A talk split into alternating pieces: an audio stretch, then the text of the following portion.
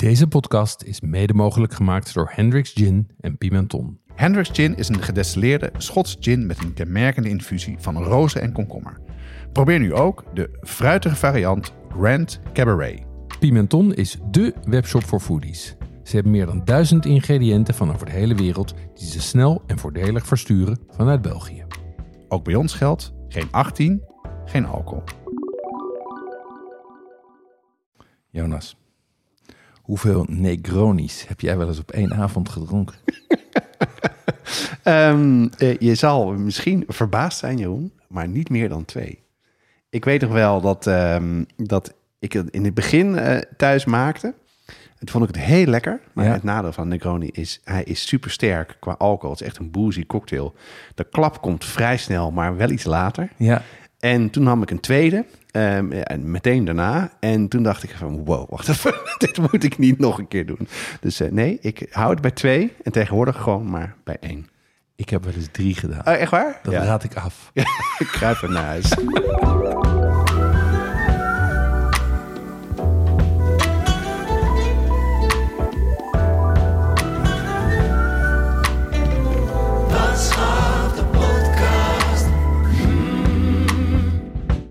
En deze aflevering gaat over Negroni, oftewel de aflevering die je wist dat die ooit zou komen. Ehm, we gaan het hebben over waarom gaan we het hier een hele aflevering over hebben. Wat is de geschiedenis, eh, bekende liefhebbers van Negroni en we gaan zoeken naar het standaard recept wat we het lekkerste vinden. Ja, en we hebben een aantal eh, experts, een aantal mixologists gesproken. En eh, hun voordelen, hun voorkeuren gaan we met jullie delen. En daarnaast stellen we jullie voor aan wat andere leden van de Negroni-familie van cocktails. In het supplement eh, speciaal voor leden van de brigade eh, gaan we het hebben over Düsseldorf. Daar ben ik eh, net geweest. Ben jij ook eerder geweest. Heeft ook wel de naam Tokio aan de Rijn. Gaan we het over hebben van wat voor wijken zijn er, waar kan je lekker eten en hoe kan je in ieder geval een leuk weekendje wegdoen, best wel dichtbij. Ja, en het drankje, dat, eh, dat stellen, we- stellen we even uit. Er staan er een paar. Ik, ik heb hier naast mij negen, negen potjes met eh, eh, verschillende Negroni staan. Dus dat komt helemaal goed qua Ja, drankjes. ik ben Ehm, met de fiets, Jeroen. Dat is heel verstandig van je deze keer.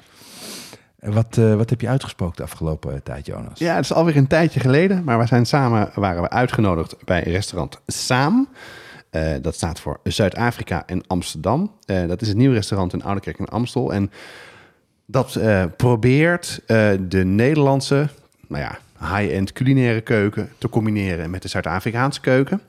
Eh, dat komt omdat Margot Jansen, een hele bekende chef in, in Zuid-Afrika, Ja. dat samen doet met een, een heel erg ja, ontzettend ervaren culinair team van verschillende high-end sommeliers tot echt een goede keukenbrigade. Daar waren we uitgenodigd bij de, voor de opening en hebben daar heerlijk ge- genoten van, van lekkere dingen en, eh, en goede wijn. Waren er nog dingen die jou, toen, die jou nog bijgebleven zijn? Ja, wat, wat ik leuk vond was dat, het, eh, was dat het, laat ik zeggen, in de gerechten die ze maakten, die waren eh, internationaal geïnspireerd. Dus, dus de, de, de, de ehm, ceviches en, eh, en dat soort eh, de bereidingen. Ehm, maar je zag wel overal ehm, Zuid-Afrikaanse ingrediënten Ja. langskomen. Gedroogde besjes Ja. en, en allerlei, eh, ehm, laat ik zeggen, planten die alleen daar groeien, allerlei bereidingen. Dus ik vond het een hele, ik vond het, ik, ik ken Zuid-Afrikaanse keuken helemaal niet. Maar Go heeft natuurlijk een enorme reputatie. Ja, ja. En eh, ik vond het heel leuk eh, dat, ik, dat ik niet naar Kaapstad hoefde te vliegen om bij haar te eten. Ja. Ja, wat ik leuk vond, ze kwam nog even aan tafel langs en toen had ze het over de Rocca-broers. Toen dacht ik, de Rocca-broers, oh wauw, dat zijn echt de Rocca-broers van Ja. eh, het, het restaurant in Spanje. Ja, die wisten niet goed wat ze met dit besje moesten. Ja, nee, dat moet je ook zo, zo gebruiken. Dus, Ja. eh, en dat is een hele leuke, leuke nuchtere tante. Dus eh, het is eh, high-end, erg lekker, maar vooral heel gezellig en met goede wijn. ja, dus mooie zaak. het was een mooie zaak, ja. Nou, verder heb ik weer eens een keer mijn kippenoven gebruikt. Ah, hoe kom Ja. je aan je kippenogen? Ja, die heb ik gekregen van een hele goede vriend van mij voor Ah. mijn verjaardag. Oh, Die tegelijkertijd met mijn vrouw aan het... ik weet nog wel, want ze zijn vrij moeilijk te vinden. Ze zijn van Moulinex, die hele oude oventjes. Ja, Eh, mijn vrouw was op zoek voor mijn verjaardag naar het ding. En die eh, was bij iemand thuis en zei... Ja, nee, hij is net weg. Eh, was dat een, een man met een bril? Ja, ja, ja, die maakte ook een podcast. ja. dus, eh, maar goed, dat was weer perfect. ja. Eh, lekker met eh, boter onder de huid. En dat was echt heerlijk. En tegelijkertijd, toen ik dus bij de polier was, heb ik gewoon meteen kippennek en karkassen gekocht. zoals ehm Iwan Driessen dat maakt om een kippenfond te maken. Mhm. Dit heb ik ingekookt. En de ervaring met de vorige keer met het kalfsfond was dat het heel vet was. En daar was ik een beetje op, op voorbereid. Viel deze keer super mee, omdat ik namelijk... eh, ik had het gemaakt, ik had het op een gegeven moment buiten gezet. Eh, toen was het vet gestold, Ja. eraf gehaald. En toen ben ik het gaan rustig gaan inkoken. Helemaal, helemaal niks. Ging super snel, super makkelijk. Dus ik heb nu echt smaakbommetjes in mijn vriezer. Helemaal top. Lekker. En verder ehm, heb ik eh, iets nieuws in de keuken. Een donabe. Dat Tuurlijk. Is een, dat is een Japanse aardewerken pot. waar je in kan stomen, waar je rijst in kan maken. En waar je dus ook echt speciale Japanse soort van stoofschotels kan maken. En ook Koreaans. Dus eh, daar Leuk. ga ik binnenkort ga ik daar helemaal eh, mee aan de slag. Dus eh, Is dat een groot ding? ja, je hebt dus heel veel, heel veel formaten. Je hebt hele kleintjes tot hele grote. Dus dat was wel even zoeken naar, naar de juiste. En ehm, door corona is de import naar Nederland best wel even stilgelegen. Dus het is niet zo heel Ja. makkelijk aan te komen. Maar ik heb er eentje gevonden. En, en binnenkort gaat hij op mijn aparte eh, gasoventje. Want hij kan natuurlijk niet op inductie. Ah, Hij kan ook in de oven. Hij kan zelfs in de kamado, op de barbecue. En eh, nou, het is een beetje een soort kruising tussen tagine en, en bijvoorbeeld een aardewerken pot waar je kaasfondue in maakt. Oké. Dus eh, ik ben heel benieuwd. Dus Heel daar ga ik eh, binnenkort eh, mee aan de slag. dus dat wordt vervolgd. Die, komt die zeker, komt nog een keer terug. zeker. Ik heb ook een mooi kookboek erbij gekocht. Dus, eh, Leuk. ja. En jij? Ehm, ik heb weer eens... eh, ja, ik heb een, een bucketlist dingetje afgevinkt. Ehm, eh, ik, ik heb al eens eerder verteld over Sushi Fanatics. Een, eh, een laat ik zeggen, ontzettend eh, kwalitatieve take-out van, eh, van sushi hier in Amsterdam. Betaalbaar. En moeilijk, moeilijk is dat, hè, om goede te vinden. Ja, een goede take-out sushi is echt moeilijk. Die zaten op de Albert Kuip en die zijn nu verhuisd naar een, eh, naar een winkel in, eh, in, in Oost.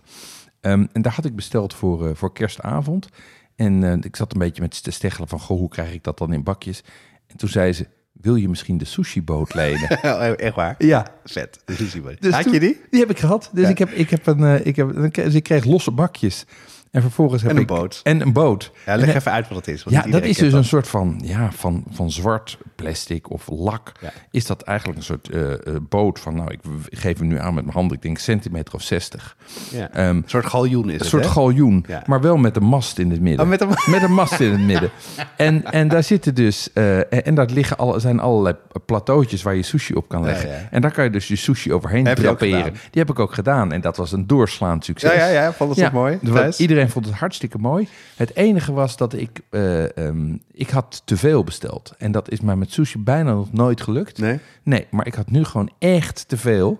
En dat is ook omdat ze hier zo royaal portioneren... dat ik gewoon eh, dat ik mijn normale bestelling wat naar beneden moest draaien. Maar ik had een prachtige selectie aan sushi en sashimi. En dus de boot, ja. Wat. Ja. En die, die hebben ze ook weer fijn. Eh, ik, heb no ik heb ze nooit gezien of nooit gesproken. Alleen maar eh, contact gehad via Instagram. En die kon ik gewoon komen halen. En ja, breng maar terug als het uitkomt. Dat vind ik ook fijn. Geen Ja. gedoe met borg of zo. Vertrouwen in de mens. Mooi.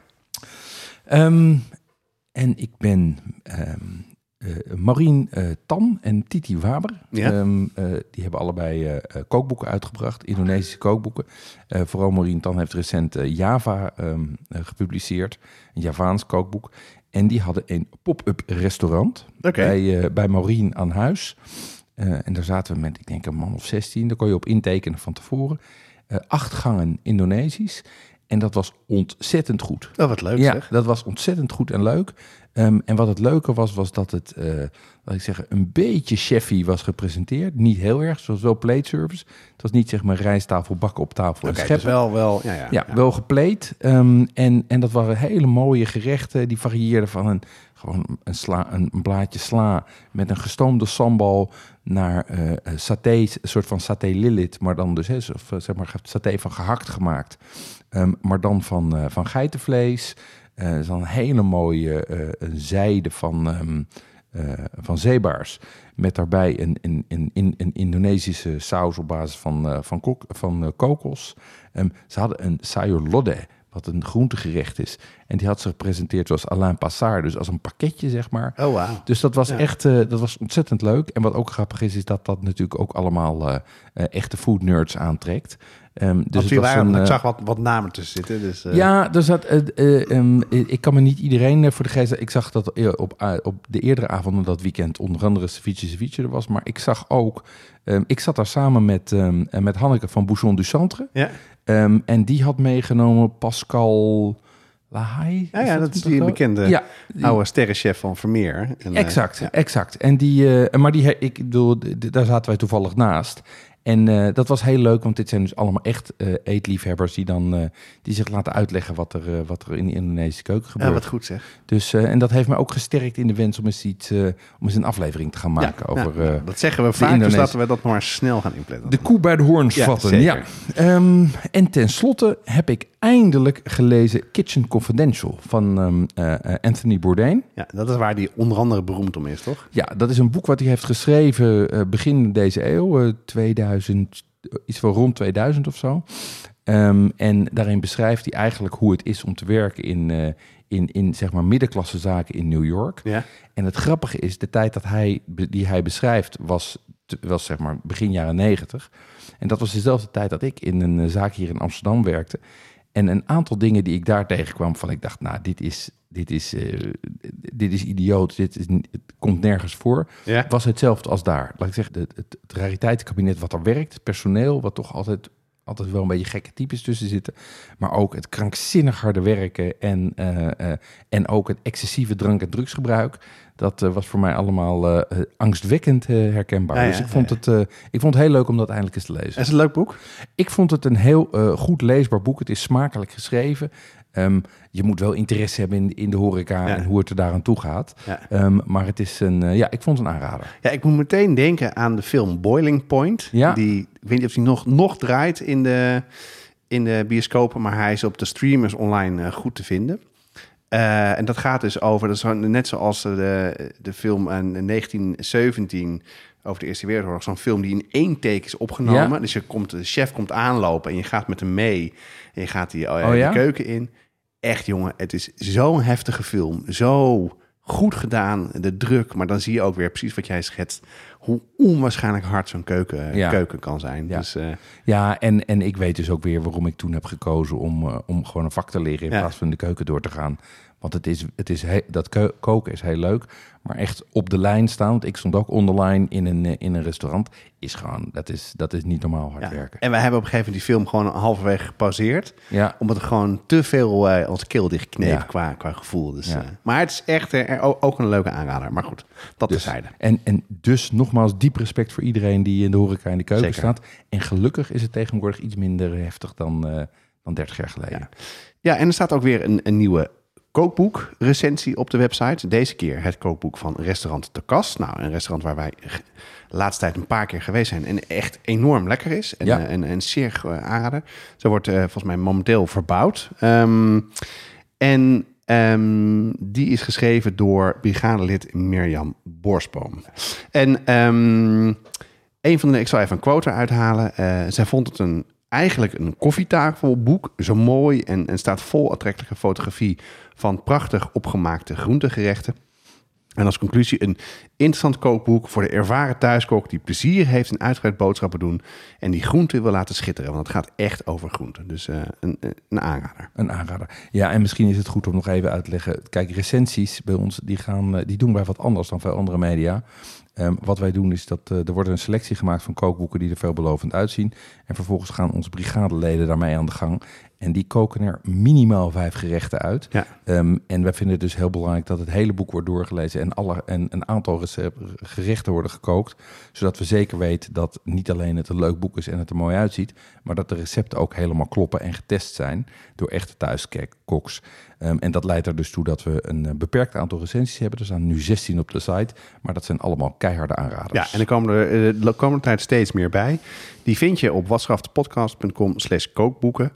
En eh, daar staan ook altijd een aantal recepten eh, uit de kookboeken, zodat je die zelf kan, kan proefkoken.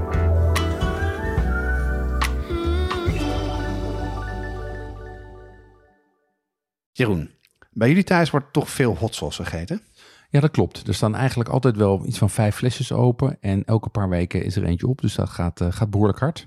Maar waar, waar gebruik je het dan bij? Waar, waar, waar eet je het mee dan? Nou, mijn dochter houdt niet zo van heet eten, maar mijn jongste zoon juist wel. Ehm, eh, dus bij heel veel avondeten kiezen we dan zelf. Eh, bij taco's, bij kip, bij gebakken rijst, dat soort dingen.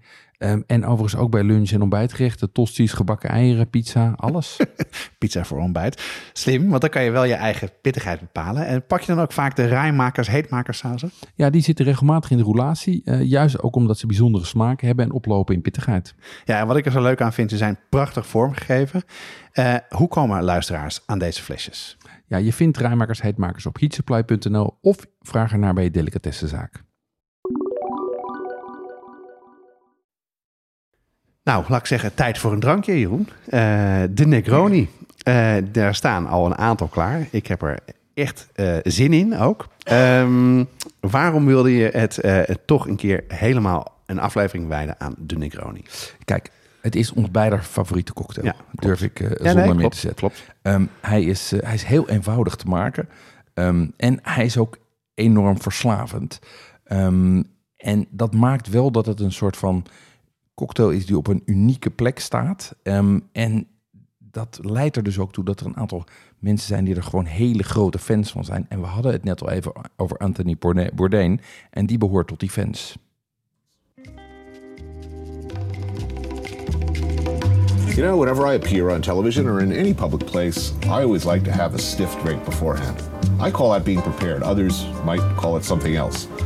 But what I usually like to drink is a festive summer beverage called the Negroni, created by, I believe, the Count Negroni, same name, in the city of Venice. Uh, apparently, the Count found the existing cocktail, the Americano, which consisted of sweet vermouth and Campari and a little bit of soda, uh, too weak for his taste. So he figured, I'm going to add gin to this equation and create all sorts of mayhem. I love this drink. And uh, one of its many benefits, in, addition to it being delicious, uh, appetite building before a meal, stomach settling after a meal, incredibly dangerously powerful, is it's ridiculously easy to make. Pretty much any chimpanzee could make this drink.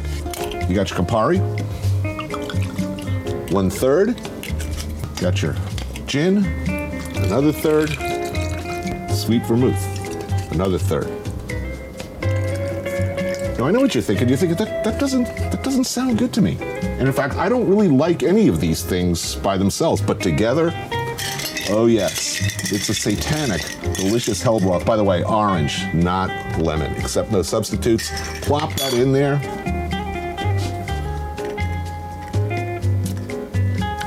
Oh God, that's good. Now, first taste in your life is going to be like like a caipirinha in the sense it's like it's a little bitter or a little sour. I don't know. Second sip, hmm, I see why people like this. Third sip, you're hooked. However, confine your drinking to. I would recommend a, recommend a dosage of two of these maximum. Because around number three, it's where'd my pants go and who the hell are you? Enjoy. Ja, eh, eh, En, eh, maar je moet even, we gaan dit filmpje ook online zetten. Hè? Dan moet je ook echt even kijken. Want hij zegt wel een derde dit en een derde dat. Maar hij eyeballt het gewoon. Hij pakt er een fles, ramt het in een glas. En het is helemaal niet een derde. Maar goed, dat terzijde. Wat wil hij zeggen? Nou, het, het, meneer Baudin vat het, vat het heel mooi samen. Ehm, maar toch is er nog meer over te vertellen. Ja, dat is zeker, zeker. Hey, in ehm, aflevering 4 hebben we het al over een Negroni gehad. Een eh, koffie Negroni, als ik Ja, het nog goed klopt. herinner. En toen vertelde een van onze luisteraars over de geschiedenis van de Negroni. Maar daar is wat controverse over, toch? Ja, ja, zoals hoort bij de, de meeste origin stories van, eh, van u alle dingen eigenlijk... zijn er natuurlijk verschillende mensen die het claimen. Vooral Eh, met eten, hè? Is dat ja, vaak zo? ja, eh, het, het verhaal wat je het meest tegenkomt is dat... eh, ehm, in, eigenlijk begint het al in, 19, in 1860, want toen ontwikkelde Gaspare Campari... van de bewuste drank. Uh, de Milano Torino. En dat was een, uh, een combinatie van Campari met ah, rode vermoed. Nou, dat wist ik helemaal niet. Um, en, in de, en vervolgens kwamen de Amerikanen voor het eerst naar uh, Europa. Of eigenlijk zeg maar het Amerikaans toerisme kwam op gang. Ja. En die vonden de Milano Torino iets te stif. Dus die verdunden hem met wat soda. En zo ontstond de Americano. Vandaar de naam dus. Zo is het. Ja. Um, en in 1919 vroeg Conte Camillo de Negroni aan de bartender in Café Cassoni in Florence om een sterker Americano. Die dacht dus, ja, dat verdunnen van die Amerikanen, dat schiet niet op. Kan die niet wat straffer? En bartender Fosco Scarcelli vervangt de soda door gin en de citroen door de sinaasappel. En dat was de klassieke Negroni. Ja, dat hoor je van. Maar, jij, maar er is ook een ander verhaal. Ja, er is ook een ander verhaal. En dat is namelijk het verhaal van Conte Pascal Olivier de Negroni. Ja, ja, ja. Die zei dat hij de... Een andere Negroni. Een andere Negroni. Een andere Italiaanse Conte. Conte. Precies. Ja, um, overigens wordt zijn, de status van zijn graafschap ter discussie gesteld. Die maakte de cocktail in 1857 in Senegal. Ah, um, om zijn vrouw te helpen met de spijsvertering. Vertering. Maar de enige bron die dat bevestigt is uit 1980. Een krant, een Corsicaanse krant, um, die dat beschreef. En die zegt dat het gebeurde vlak voor de aanvang van de Eerste Wereldoorlog. Dus laat ik zeggen, de documentatie hierover is, is, sketchy. Maar de nazaten van deze meneer Conte Pascal, Olivier de Negroni... Uh, die proberen nog wel uh, het hele verhaal naar, uh, naar hun voorouders toe ja, te ja. trekken. Dus dat is weer reden voor een, voor een pittige discussie. Ja, en nu weet ik wie dit ons verteld heeft. Dat is namelijk Joost, ja. een vriend van mij. Uh, en die heeft ook een prachtige uh, illustratie bijgemaakt. Ik ga even kijken of ik die bij hem kan op, uh, opsnorren. en dan delen we die ook even op, op socials. Namelijk erg leuk. Hij kan heel mooi tekenen. Maar goed, um, wij hebben het er nu al over. Ja. en um, je, terecht dat je zegt dat het een cocktail is die ik heel erg lekker vind. Dat klopt. Maar hoe kan het nou dat zo'n cocktail uit 1919 uh, nog steeds zo'n succes, succes geworden is? Ja, ik, ik denk dat daar een aantal verschillende factoren een rol spelen. Het eerste is dat het een vrij complexe gelaagde cocktail is. Het is echt wel een, een drankje, dat, dat hoor je Anthony Bourdain ook zeggen. Je begint hem te worden. Het is een acquired taste. En als je hem hij is heel bitter in het begin. Hij is eigenlijk best bitter, precies. Um, dus het is, uh, hij, het is even wennen. Maar hij is heel eenvoudig te maken. Um, nou ja, je ziet hoe in dat filmpje zie je hoe Anthony Bourdain gewoon een beetje, wat je zegt, eyebolt het, gooit ja. een beetje bij elkaar. Maar de essentie gelijke delen van de drie dranken. Maar qua balans heeft hij er eigenlijk niet zo heel veel last van. Hij blijft best lekker, ook als je hem slecht maakt. Um, en uh, dat leidt er dus toe dat fans er heel enthousiast over zijn en er ook echt wel meelopen te dwepen. Er zijn toch wel een aantal mensen die daar die heel erg enthousiast zijn, zoals wij dat ook zijn. En tegen iedereen om hen heen vertellen dat ze nou eindelijk eens een Negroni moeten gaan drinken. Ja, ik herken het wel. Wat, wat ik grappig vond, in die, in die podcast heb jij hem toen uh, voor mij gemaakt. Dat was de eerste keer dat ik hem dronk. En sinds die tijd ben ik hem ook gemaakt. Ook omdat ik hem lekker vond, maar ook omdat hij inderdaad zo makkelijk te maken is. En wat mij ook opgevallen is, dat hij in de afgelopen jaren veel populairder geworden is. Absoluut. Zeker in, in Amsterdam. Uh, ik denk ook in Rotterdam uh, komt hij veel vaker voor. Maar ik heb ook wel eens een paar keer gehad uh, dat ik ergens op een terras zat en zin in een Negroni had. En ze heb je een Negroni? Dat iemand me echt aankeek van, wat, wat, waar heb je het over? Ja. En wat ik leuk vind in Italië, is dat gewoon totaal niet nodig. Want iedereen kent een Negroni. Ook al staat hij op de kaart. Uh, kijk ze even naar een drank. Oh ja, kan ik wel voor je maken. Ja. ja. Maar hij is heel, inderdaad, ik herken heel erg wat je zegt. Hij is heel erg populair geworden. En wat ik ook lekker aan vind, aan, aan hij heeft ook een bepaalde viscositeit. De, de, er zit, zit een bepaalde romigheid in, in als je het drinkt. En wat vaak met cocktails is, zeker met whisky, kan hij heel scherp zijn. En zeker gin ook. Het heeft deze veel minder. Dus nee, hij is, hij, is van zichzelf wel heel uh, gebalanceerd. Ja, maar hij is niet makkelijk. Want, uh, daarom ben ik wel blij dat we het over hebben. Ik heb hem nog niet helemaal in de vingers. Het klinkt een beetje raar, maar er zijn veel variabelen waar je mee kan spelen. Ik heb hier negen varianten staan. Die gaan wij zo meteen proeven. Kom op, gaan door. Ja, gaan door. Um, nee, en het, maar het grappige is dat het, dat het is ook echt een cocktail met een geschiedenis. Um, er wordt al best wel lang zijn er mensen die er enthousiast over zijn. Um, Orson Welles schreef er in 1947 al ah, over. grappig. Um, die schrijft: The bitters are excellent for your liver. The gin is bad for you. They balance each other out. ja, ja. Um, en ook de notaris Zuiplap Hemingway noemt hem, in, noemt hem in Across the River and Into the Trees en in The Good Lions. En ook niet onbelangrijk, uh, James Bond, als hij geen martini drinkt, pakt hij ook vaak een Negroni. Dus het is wel een, um, het is wel een drank met een zekere statuur. En dat trekt mensen ook weer aan. Ja, en wat je dus ook ziet, is dat uh, in uh, de afgelopen, nou, zeg tien jaar of zo, uh, we hebben Anthony Bourdain net gehoord. Die is ook wel een reden geweest waarom mensen er heel erg enthousiast over worden, omdat die er veel over praten. Uh, maar in coronatijd is dat uh, anders gegaan. Want uh, Stanley Tucci, ja. Ehm, misschien kennen hem nog wel van de fantastische foodfilm Big Night. Klopt. die, um, ja, die had, ja, er was niet zoveel te doen. En dus en zijn vrouw pakte de telefoon en filmde hem terwijl hij Negroni maakt. En ja, dat, het is echt een acteur. Hij kan het prachtig brengen. Dus, en dat is echt ontploft. Dus zij hebben er ook wel voor gezorgd dat veel mensen hem zijn gaan proberen. Ja, en het is niet alleen Stanley Tucci die, uh, die daarmee uh, viral is gegaan. Recenter is uh, ook Emma Darcy van um, House of Dragons. Die is, die is viral gegaan op TikTok met de Negroni Spagliato. Okay. Um, dus, dus ook de jongere generatie wordt, wordt blootgesteld aan het enthousiasme over de Negroni. Uh, en, en dat leidt er dus toe dat, dat, je, dat, de, dat, het, uh, dat de verkrijgbaarheid heel goed is. Jij zei in Italië kan je het overal krijgen. Maar ik heb ook wel eens gehad dat ik hem gewoon uh, in de lucht kreeg bij, bij Alitalia. Dat je hem daar kon bestellen. Ik heb in New York een bar meegemaakt Nou waar die gewoon on tap was. Daar kon je hem gewoon, dat, daar, daar werden ze zo vaak besteld dat hij gewoon meteen uit, een, uit de kraan kwam, zeg maar. Ja.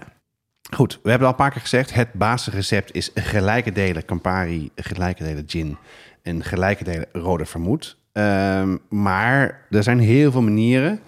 Uh, jij hebt daar met veel mensen over gesproken. Laten we beginnen met wat is het officiële recept? Ja, nou ja, de vraag is dan natuurlijk, wat is de bron voor het officiële recept? Ik kijk graag naar Diffords. Ja, wat is Diffords? Uh, Diffords is een, is een cocktailwebsite waar, uh, waar eigenlijk een soort van de standaard recepten van uh, de standaard recepten voor heel veel cocktails staan. Ja. Een soort van bijna Wikipedia voor, voor cocktails.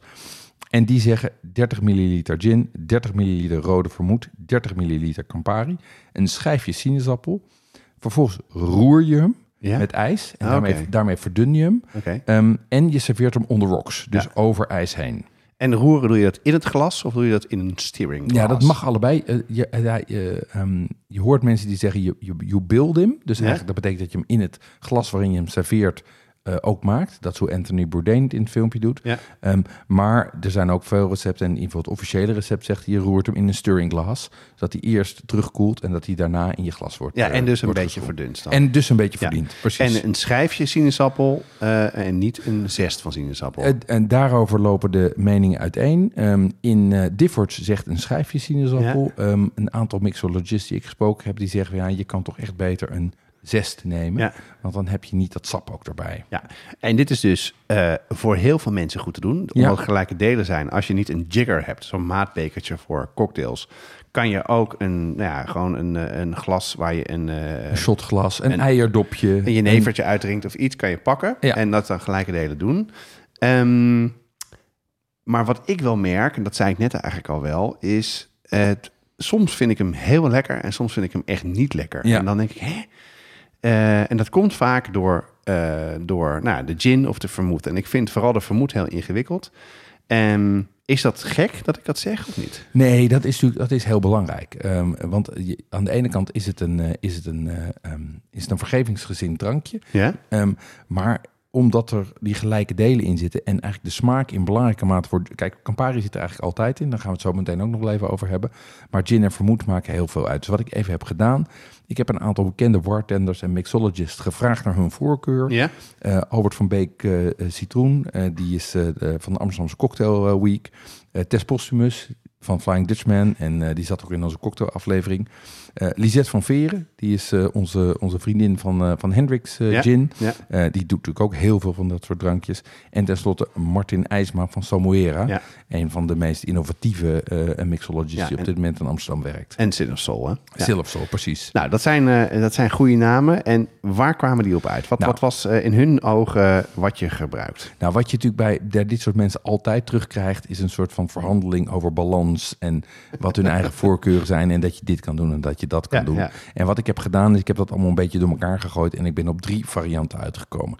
Namelijk een basisvariant van Campari, Hendrix Gin en Dolin Vermoed. Oké, en dat, Ehm, is, dat is een goedkope fles, hè? De dat- Dolin Vermoed. Dolin is een relatief goedkope vermoed. 12, 13, ja, ja, ja, ja. dat is een, een, een precies. Dit, dit is wel degene die ik, eh, die ik vaak doe. Ja, dit is echt, dit is Oh, nee, echt niet. De standaard variant.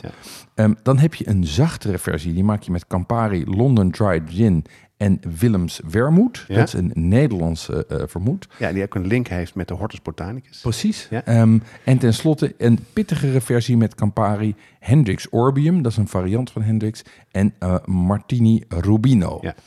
En die tweede met Willems Vermoed, daar vond ik, eh, die wordt heel floraal. Die wordt heel... Dat gaan we zo even proeven, want ik heb ze hier staan. Nou, dus ik ga ze even voor ons inschenken. Nou, en wat er opvalt als Jeroen ze inschenkt, is dat eh, de eerste twee hebben een relatief vergelijkbare kleur. En de laatste is al een stuk eh, donkerder rood dan, eh, dan de andere.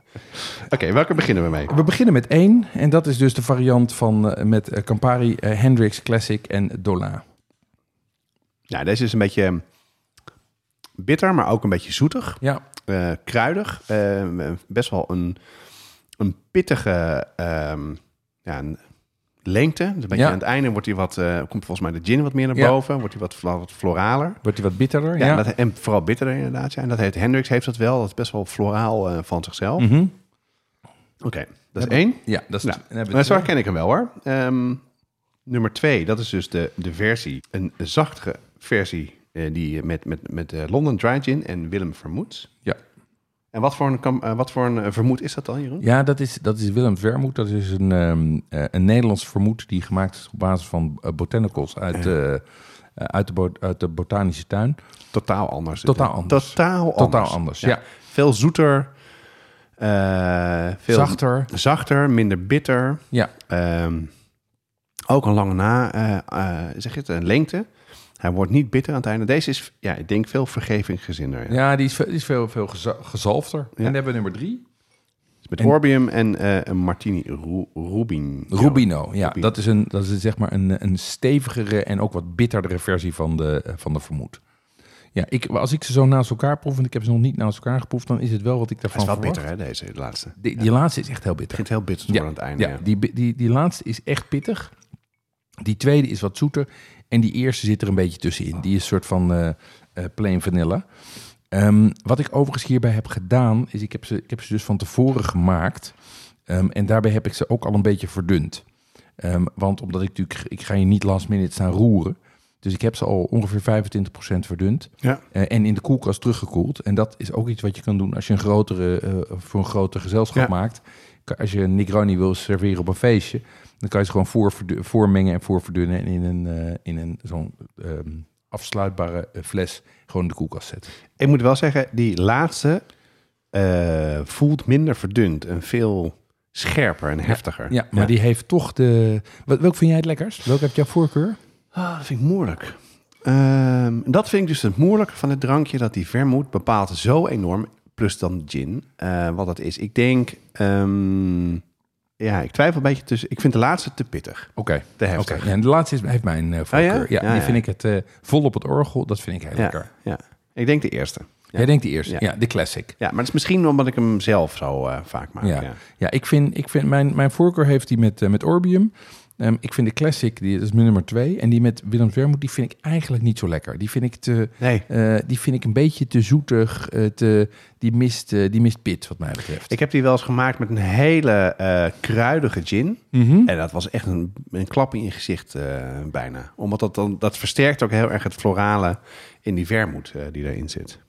Kijk, dus hier, wat we hierin gedaan hebben is eh, drie versies waarvan in alle drie dingen eh, andere gin andere vermoed zit, maar het zit allemaal dezelfde. Ja. in. Hoe komt dat? Ja, kijk, dat heeft natuurlijk enerzijds met die geschiedenis te maken. Dat het is ontstaan vanuit de Milano Torino. Wat is ontstaan in dat café van Gaspare Campari. Dus Ja. het was gewoon de maker van dat drankje. Ehm, alle, eh, ehm, eh, alle bartenders die ik heb gesproken geven er ook de voorkeur aan. Maar ik ben Aan, toch... aan Campari. ja, ja. Ja. terwijl dat natuurlijk een redelijk industrieel Is product is. lekker, hè? Nee, dus ik ben gaan zoeken. Zijn er nog, eh, zijn er nog alternatieven voor? En na enige tijd eh, zoeken kwam ik terecht bij de, de snopkast van eh, de Negroni-fans Jort Kelder en Ivo van Rechter en Altena. Zij noemen Cambari industrieel en dat is ook zo. En zij hebben een alternatief. Oké, wat heb je eh, nou weer voor een, voor een, eh, voor een is- rode motorolie? Dit is, nou ja, kijk, dit is Campari, ach, Ja? maar dan goed. Campari is massa, maar Berto Bieter, dat is als je echt Oh, maar goede mooi, mooi, maakt. mooi logo weer, hè? Mag ik even zien? Kijk, nee, kijk nog even. En dit vind ik een heel goed alternatief voor dat eeuwige, veel gesignaleerde oranje mierenzoete aperol. Ja, het lijkt ook op Aperol. Ja, maar Moet het is minder zoet. Het is bitter. Ja, eigenlijk, Eigenlijk wel. Ik geloof niet dat ze bij Tony een vriezer hebben. Maar dit terzijde. Ah. Nou ja, ik moet zeggen, ja, alcohol is alcohol, zeg ik altijd maar. Volgens, volgens mij was hij pittig, als ik het zo hoor. Volgens mij ook. Maar ik heb hem, eh, ik heb Berto eh, na lang zoeken besteld. Oh, Oké, dus, Dus- we hebben een alternatief voor Campari. Wij, wij hebben een alternatief voor Campari en die ga ik even voor je inschenken. Ja, dus wat, ik, eh, wat we nu voor ons hebben staan is, eh, is de, de, de, de basis. Dus De eerste, Die we ja. hebben geproefd, precies. Ja. En vervolgens exact hetzelfde recept. Oh, alleen leuk. dan heb ik de Campari vervangen door Berto. Oké, eh, bij, bij de eerste beginnen? Ik zou gewoon, eh, ja, wat jij wil. Nee, ik ga er bij de tweede beginnen. Ja. Die heeft een, een, een, ja, een iets andere kleur.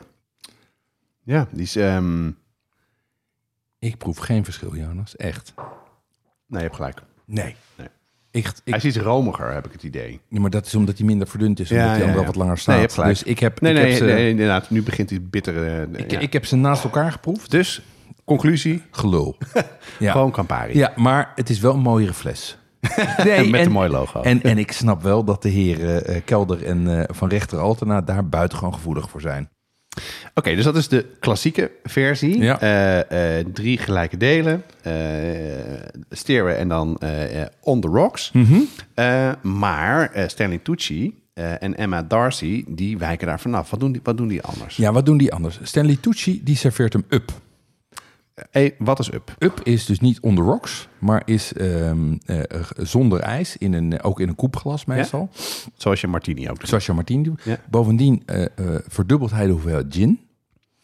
En hij shaked hem.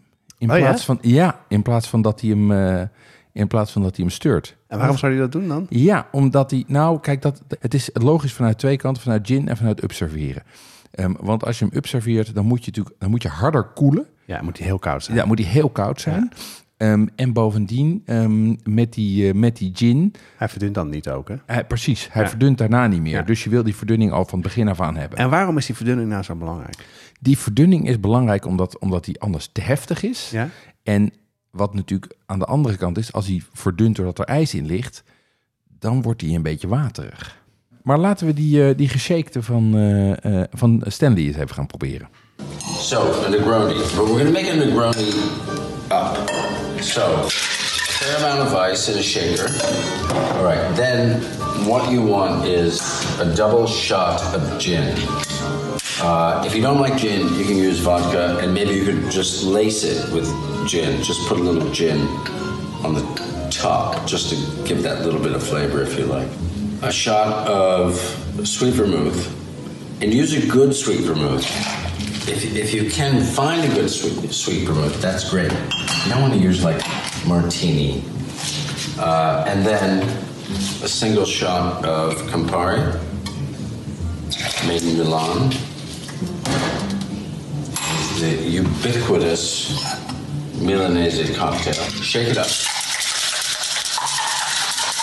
You can do it on the rocks, but it's kind of nice to have it up. And put it, I put it in a coupe, like that, and there's that.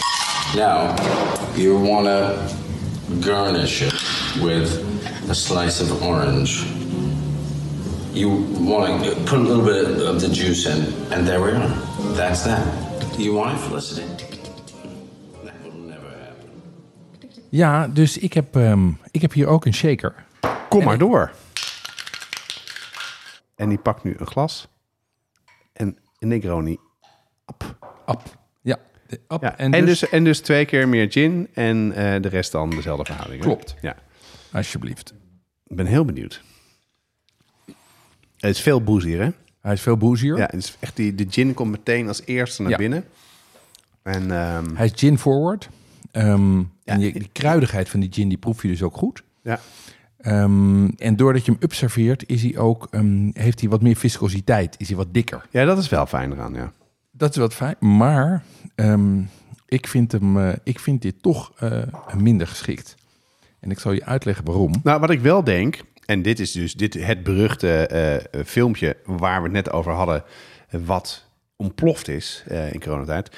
Het is wel voor mensen die niet van hele bittere drankjes houden en wel gin of vodka kennen, is het wel een mooie instap. Ja, want als jij martini lekker vindt, die is ook up. Ik kan me best voorstellen dat je dan nou ja, van de zomer naar wat meer naar de winter gaat. Klopt. Hij is wat milder. Ja, hij is wat, ja, wat Boezier en wat Ja. milder. Ja. ja.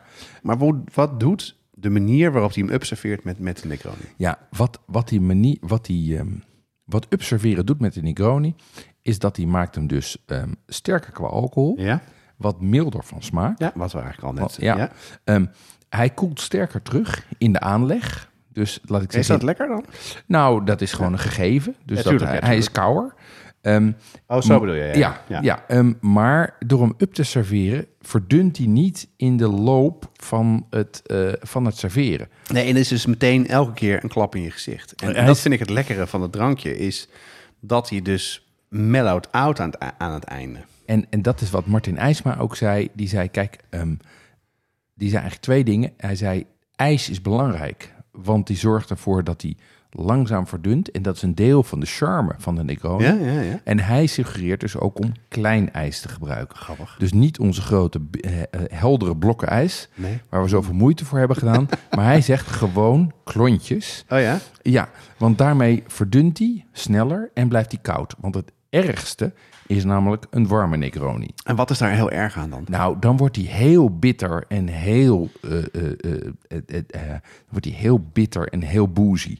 En heel Ehm, kruidig en heel, agressief ja, heel, heel, heel onprettig. Hij Ja. moet echt koud zijn. En als je dus de afweging hebt, en dat stond ook in Liquid Intelligence, een van de, de cocktail standaardwerken.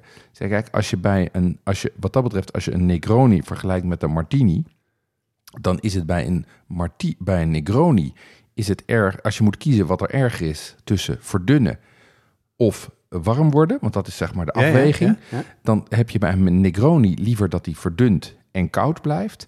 En heb je bij een Martini of een Manhattan liever dat die eh, eh, een beetje opwarmt in plaats van dat die verdunt. Ja.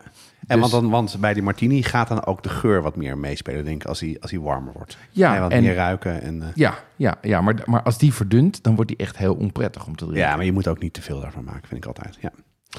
Goed, dat is de Negroni. En je had het in het begin al over dat er een hele familie is. Mhm. Eén van de dingen die ik in Italië heel veel tegenkwam was de Negroni Spagagliato. En- Spagliato. Spagliato. En dat is ook weer, en dat is ook weer grappig, die dus door Emma Darcy, wat je net zei, dus nu viral gaat op TikTok. Eh, leg even uit wat het is. Ja, wat je, wat je doet is je vervangt de gin door Prosecco. Ja?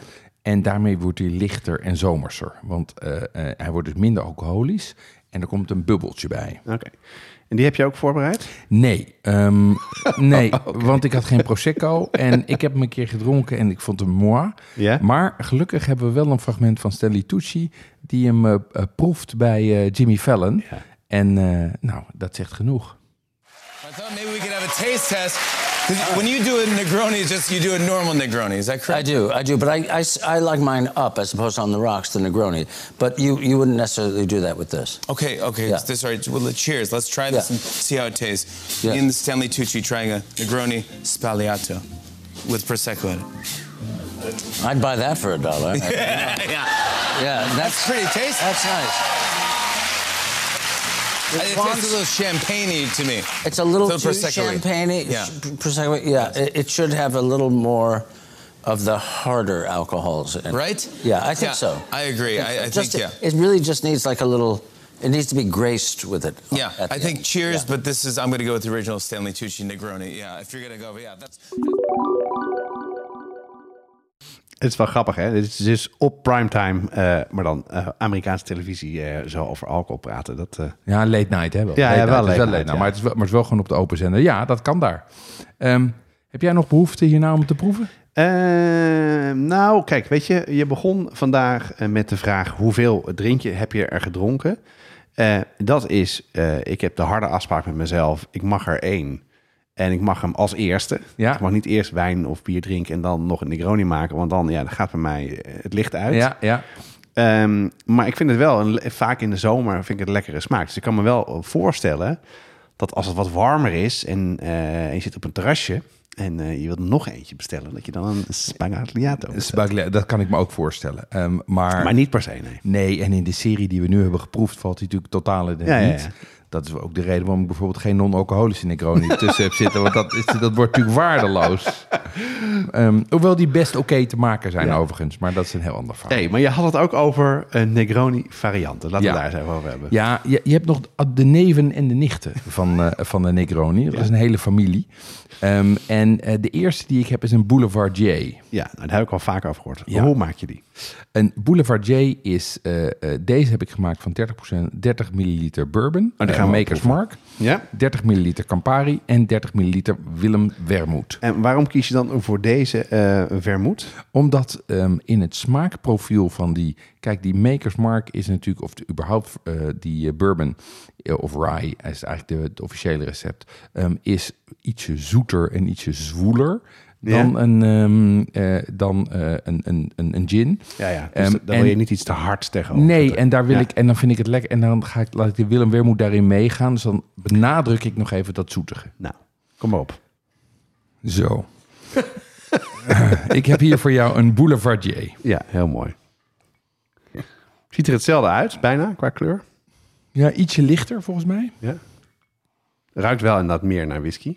Ja, ruikt naar bourbon. Ja, dit is wel lekker.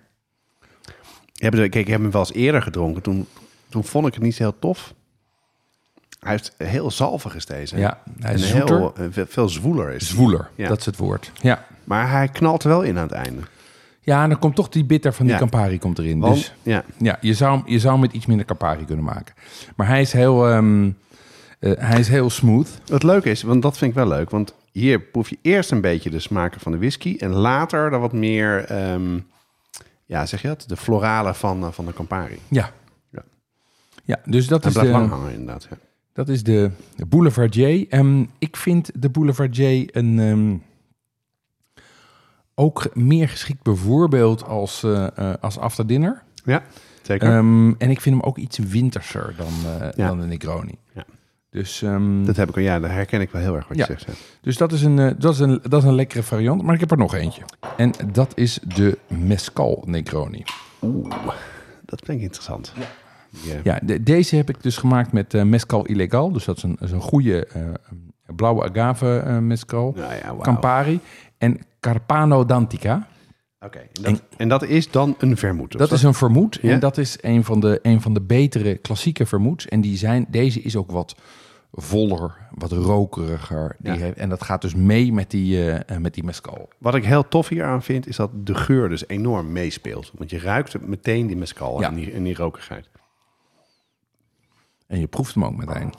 Ja, maar ook lekker zeg. Ja, erg lekker. Hij is vrij ruig deze. Ja, je kan hier, hier moet je, dit- hier kan ik niet te veel van. eh. Je, ge- van niks van deze kan je dat te veel hebben. Nee, nee, maar wat ik meer bedoel is, dat heeft eh mescal natuurlijk wel. Het is best wel scherp. Ja, het is rokerig en, scherp. Maar, ja, en, dat en- klopt. Dat klopt. Ehm, Maar hij heeft, hij heeft eh, qua eh, mondgevoel is hij heel goed. Heel Qua romig. mondgevoel is hij heel lekker. Qua geur is hij heel lekker. Ehm, ik heb een keer gehad dat ik in een, in een steakhouse was in, in L.A. Ja? En ehm, toen bestelde ik een, een, een Negroni, een Mescal Negroni. En er waren twee mensen die naar mij toe kwamen en die ho- overhoorden dat. Zei, oh, wat, wat bestelde je nou? Bestelde je een Mescal? Ik zei, ja, en ik kon met Oh, en die begonnen dat ook meteen te bestellen. Dus blijkbaar zit daar wel een soort van... Op die associatie met Mescal. Mensen vinden dat interessant. Vind je dit nou Ehm, lekker? Echt- Ik vind dit lekker, ja. Ja? Ik vind dit vind je lekker. niet te heftig? Nou, eh, kijk, het, we, ehm, wat ik in de vorige aflevering over toetjes zeg, dat ik mijn toetje afstem op wat ik heb gegeten, dat is eigenlijk met een, met een, met een, eh, met een aperitief ook.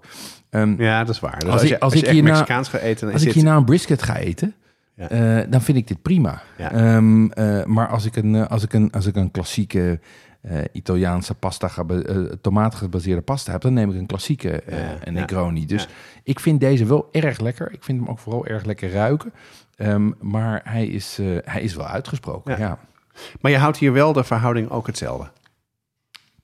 Verhoudingen zijn eigenlijk altijd hetzelfde.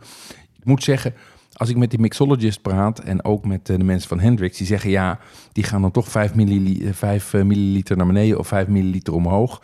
Om een beetje te, te compenseren voor de extra bitterheid Ja, van ja. eh, eh, de, het spul. Dat kan je natuurlijk doen, maar dat is zo specifiek en dan moet je ook eigenlijk tussendoor proeven. Dat ik dat, dat bedoel, dat is, het- dat is het soort fine-tunen wat je denk ik zelf moet doen. En ik heb er, eh, maar ik heb er nog twee voor je. ja, want we zijn toch zo lekker bezig. Het is hard werken, hè, Jonas. Ah, je hebt me gelukkig van tevoren gewaarschuwd, kleine slokjes. Dus dat heb ik ook braaf aangehouden. Ja, nu gaat er eentje in een shaker. Welke ben je nou aan het maken, Jeroen? Ja, ik ben nu aan het maken de Sicilian Negroni. Dat is dus een, eh, de Siciliaanse Negroni. Ehm, en die maak je met ehm bloedsinusappel. Ah, oké. En, en waarom shake je die nou? Omdat er citrussap doorheen zit. Oh ja, en als er dan citrus het, zit, hè? moet je eigenlijk altijd shaken. Ja. Ehm, dus dat is ook voor, je, voor de structuur. Ja, dus de, de, zodat het, eh, het, het citrus goed mixt met de drank, toch? De, Ja, dat het één geheel klopt, wordt. Klopt, klopt, klopt, Ja. klopt. Dus, ehm, en hier heb ik dus de vermoed vervangen door bloedsinusappelsap. Interessant zeg, hij dit. Ja. Deze, ehm, deze vind ik ook erg lekker. Deze is levensgevaarlijk, want dat is echt bijna een soort van limonade wat je drinkt. Ja, dat is het. Ehm, Hij is wel te zoet, vind ik hem. ja, ja, dat Of is, te zoet. Ik bedoel, hij is, hij is zoet. aan de zoete kant, dat Ja. klopt. Ehm, ik, denk, ik zou hem nog meer koelen eigenlijk, nog Ja? meer klonten. En ik vind hem heel zomers. Ja, zeker wel. Dat zeker wel. Het ja. enige is dat die bloedsinusappels zijn natuurlijk alleen in de winter. dus dat is, soort van, dat is de paradox van een Sicilian Negroni. Ja. maar ja, dat zal het nu wel lekker weer zijn, denk ik. In, op Sicilië is volgens En mij waarom heb je nou deze, wil je deze doen? Leg eens uit. Wat Ja, omdat ik, omdat ik dit zo'n leuke, aparte variant vind. Ehm, omdat hij ook Italiaans is. En omdat hij... Hij doet wel denken aan een Negroni... maar hij heeft ook iets van een, van een Campari Jus, zeg maar. Dus ik vind ja, het een... en, en eh, hij is natuurlijk minder boozy, want eh, er zit dus natuurlijk eh 30 mi- millicentiliter meer, minder alcohol in. Klopt. Nee, milliliter? Nou, ja, whatever. milliliter. Ja. Milliliter, ja. Dus dat is, dat is ook een leuke variant. Ja. En Ehm, di- dit is dan misschien ehm, voor in plaats van Aperol Spritz? Ik, ja, ja, Aperol Spritz vind ik echt waardeloos. Ja, dat wist ik al. Eh, ja, vind het echt waardeloos? Ja, dat vind ik echt waardeloos. Te dat vind ik- zoet, Dat of, vind ik te zoet. En, en, en, ze in die, en dan heel onhandig in die wijnglazen met eh, Enorme bellen van die enorme bellen Ja. wijnglazen. En, Maar ik moet wel zeggen dat in Italië kunnen ze hem wel maken hoor. Want daar eh, is hij vaak wat bitterder. En, eh, Mm. Mm. nee. Ehm, maar goed. En ik heb nog een laatste. en dat is een... Een white Negroni. Oh, daar ben ik heel benieuwd naar. Daar heb ik vaak wil ik die maken. Heb ik nog nooit gedaan. En die is ook met gin, hè? En die is inderdaad helemaal wit. Gelig wit. Die is, die is gelig-wit, ja. Ja. En die is ehm, eh, met gin. Maar in plaats van eh, Campari zit daar Suze in. Wat is dat? Dat is een, eh, een, een, eh, een liqueur eh, gebaseerd op Gentiaan. Dat Frans is dat, hè? Frans, ja. En, En dus, Lillet ook, hè? Lillet Blanc. en dus, precies, zit Lillet Blanc in. Ja, dat is lekker zeg. Ja, die is wat minder... Heeft Milder, iets- hè? Hij is wat minder zoet, hij is wat minder bitter. Hij is veel eh, kruidiger. Ja. Je proeft die Gentiaan echt. Ja, ook een beetje eh, kamille heb ik het idee. Ja, dat Ja, eh, ja, Gentiaan is natuurlijk zo'n is zo'n alpenbloem. Hè? Nou ja. En ehm, eh, ja, ik vind, ik vind deze wel lekker. Ehm, dit overigens is het enigszins... ja, maar het is wel zo. Kijk, eh, Ja? ideaal voor de zomer, Ja, denk ik. Super koud. super In, koud. in, in een gechilled glas bijvoorbeeld met een flinke ijsland erin. Alleen hij is wel levensgevaarlijk. Want je, omdat hij niet zo bitter is en dus ja, veel zoetiger, veel... Ja, eh, ga je hem denk ik veel sneller drinken. Ja, dat denk ik ook. En, en zeker als je hem natuurlijk ook nog heel koud maakt. Dan, ehm, Ja, ja, dan, dan proef je het minder. En overigens had eh, Tess Postumus, die had ook nog de suggestie voor een white mescal Negroni. Dus die combineert eigenlijk de ene na laatste en de laatste. Nee, de twee na laatste en de laatste. Ja. Ehm, dat is ook heel lekker. Ja, lijkt me ook, ja. Maar de vraag die zich bij mij dan opdient, is dat nog een Negroni? Want er zit geen Campari in. Er Ik zit- vind deze witte geen Negroni meer. Nee, Nee. ik vind deze ook geen Negroni meer. Nee. En ik vind dus een, een white mescal Negroni... Ik vind hem wel erg lekker. Eh, Lekkerder dan ik had verwacht. Ja? Ehm, ja hij- maar hij is niet zo bitter. Nee, en hij mist die kenmerkende... Want dat is voor mij ook wel eetlust opwekkend. Dat is een zeg beetje maar, vlak, is hij. Ja, Ja. ja. hij heeft niet die complexiteit. Terwijl dat toch, een- eh de Hendrickson is toch best wel een, een pittige, eh, ja, een gin die aanwezig is. Dat is toch echt best wel verdwenen hier, hierin. Ja, en, en eh, de Suze is ook vrij aanwezig. En de Lillet eh, heeft ook best veel smaak. Dat zoetige is dat, denk ik. Ja, hè? maar, maar bij elkaar is het lekker. Maar ja, ik vind het geen Negroni meer. Nee, nee, eens. Wel heel leuk met die bloedsinusappel en dit. Leuk om geprobeerd te hebben. Wel lekker, allebei. Ja, Eh, maar hele andere soort, ander soort drankjes, wat mij betreft. totaal Ja. anders. Ja. Ehm, zullen we even samenvatten? Laten we dat doen. ik kan er niet veel meer hebben namelijk. Nee, we zijn nog klaar. Ja. Gelukkig. Maar ik vond het ontzettend leuk. Ja. Nou, de Negroni is een klassieker. En, eh, eh, dat, die is heel lekker. En je moet al dat gehype en gedweep gewoon een beetje achter je laten. En ja, het is een beetje een havermelk elite eh, drankje in de, in, de, in de Randstad. Maar ja, weet je, eh, probeer hem een keer. bestel hem een keer. en zeker dat het lekker is. Nou, de basis zijn gelijke delen Campari. Overal te koop. Gin en vermoed. En eh, de richting eh, van de drank, dat hebben we net zeker bij het begin gezien, wordt vooral bepaald door het soort gin dat je gebruikt. Heel kruidig of wat droger.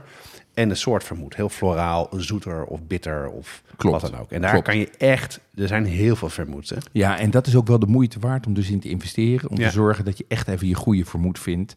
Ehm, ik vind die Carpano Dantica vind ik lekker. Ik vind Ja. die eh, Martini Robi, eh, Rubino vind Ook, ik lekker. vind ik ook best oké. Ja, en die die is ook lekker. Ik zou zelf wel zeggen, hou de gin hetzelfde. Ja, En, en eh, experimenteer een beetje met het vermoed wat je, wat je lekker vindt. ja.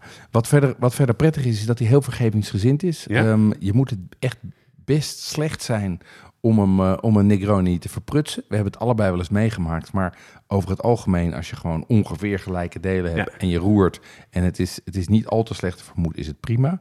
Ehm, wij vinden On The Rocks beter dan, eh, eh, dan Up.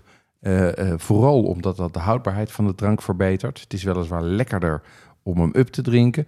Maar het heeft ook wel zijn charme dat hij langzaam maar zeker eh, verwatert. En verder, het is natuurlijk een straf drankje. Dus het is, je, je wil hem niet in één keer achterover klokken.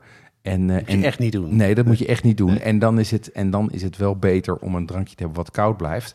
Want het allersmerigste is een warme Negroni. Nou, dat had ik dus. eh, Dat vond ik dus grappig dat, eh, dat een aantal van de, eh, van de experts zeggen met kleine ijsklontjes. Ik heb hem dus eh, laatst een keer eh, besteld.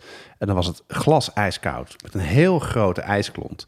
En dat dronk heel goed. Het werd niet. eh, dat, en dan heb ik hem in dezelfde plek nog een keer besteld. En dan was hij veel minder lekker. En, en was weer het glas met een grote ijsklont toen? Nee, nee. Het glas het was een beetje warmer en hij was te, te verdund. Dus Ja. eh, in die zin. Nou, die was gewoon slecht dan. Ja. Ehm, Wat is jouw favoriet Ja, eh, so Ik far? zit heel erg. Ik vind dat dus nu dus dat door eh, dat vind ik al het probleem met het drankje, de variaties. Ja. Hè, dus de soorten gin en de soorten vermoed. En voor mij valt die, eh, die Willems vermoed, Ja. zo, die valt toch wel een beetje af. Ja, Dat vind ik toch te, te, te floraal, te heftig. Ik denk toch wel de eerste de klassieker. Ja. klassieker, maar Met ook wel, ook wel degene die jij lekker vindt. De, Met Orbium. ja, en ik vind eh, de Boulevardier lekkerder dan ik had gedacht. Ja, Boulevardier is Die lekker. ook En, en die proberen. Mescal Negroni heeft wat mij betreft ook zijn, zijn momenten. Ja, nou, ik, vind dat, ik vind dat te scherp. En dat vind ik... Dat, dat, nee. Nee, Nee. nee. Ehm, wat is jouw favoriet? Mijn favoriet is denk ik toch die met de Orbium. Ja. Ehm, dus eh, nummer drie met Orbium en eh, Martini Rubino. Ja. Die heeft gewoon de meeste oemf. Ja. Ehm, en eh, de Mescal Negroni heeft voor mij ook zijn moment. Ja. ja, ik zou alleen de Orbium vervangen door, door een wat meer dry gin. Dat, dat zou ik doen. Wordt iets minder Oké. Ja. Oké, en dan met de Martini Rubino blijven. Ja, ja. Dat snap ik. Dus die ga ik nu proberen. Ehm, alle recepten alle, eh, komen op de site staan, toch? Ja, niet alle negen, maar die, eh, onze favorieten zetten we op de site. Ja, hartstikke goed. Voor de luisteraars van de gratis podcast zit het erop voor deze aflevering. Voor de brigade gaan we nog door met het supplement. In het supplement gaan we eh, weer wat tips over een stad geven. En deze keer gaan we het hebben over Düsseldorf. Met tips van brigadeleden die daar ook geweest zijn. de buurten, restaurants en een mooie bestemming voor een alternatieve stedentrip. Als je ook lid wil worden van de brigade, ga dan naar petjeaf.com slash podcast en meld je aan. Deze podcast wordt gemaakt door Jonas Nouwen en Jeroen Doucet. Het team bestaat verder uit Corianne Straathof, Annie Tazelaar, Paul Veldkamp, Kato van Paddenburg en Jesse Burken. De muziek is gecomponeerd door Nico Brands en Ton Dijkman en uitgevoerd door Mel en Vintage Future. Tot de volgende keer. Tot de volgende keer.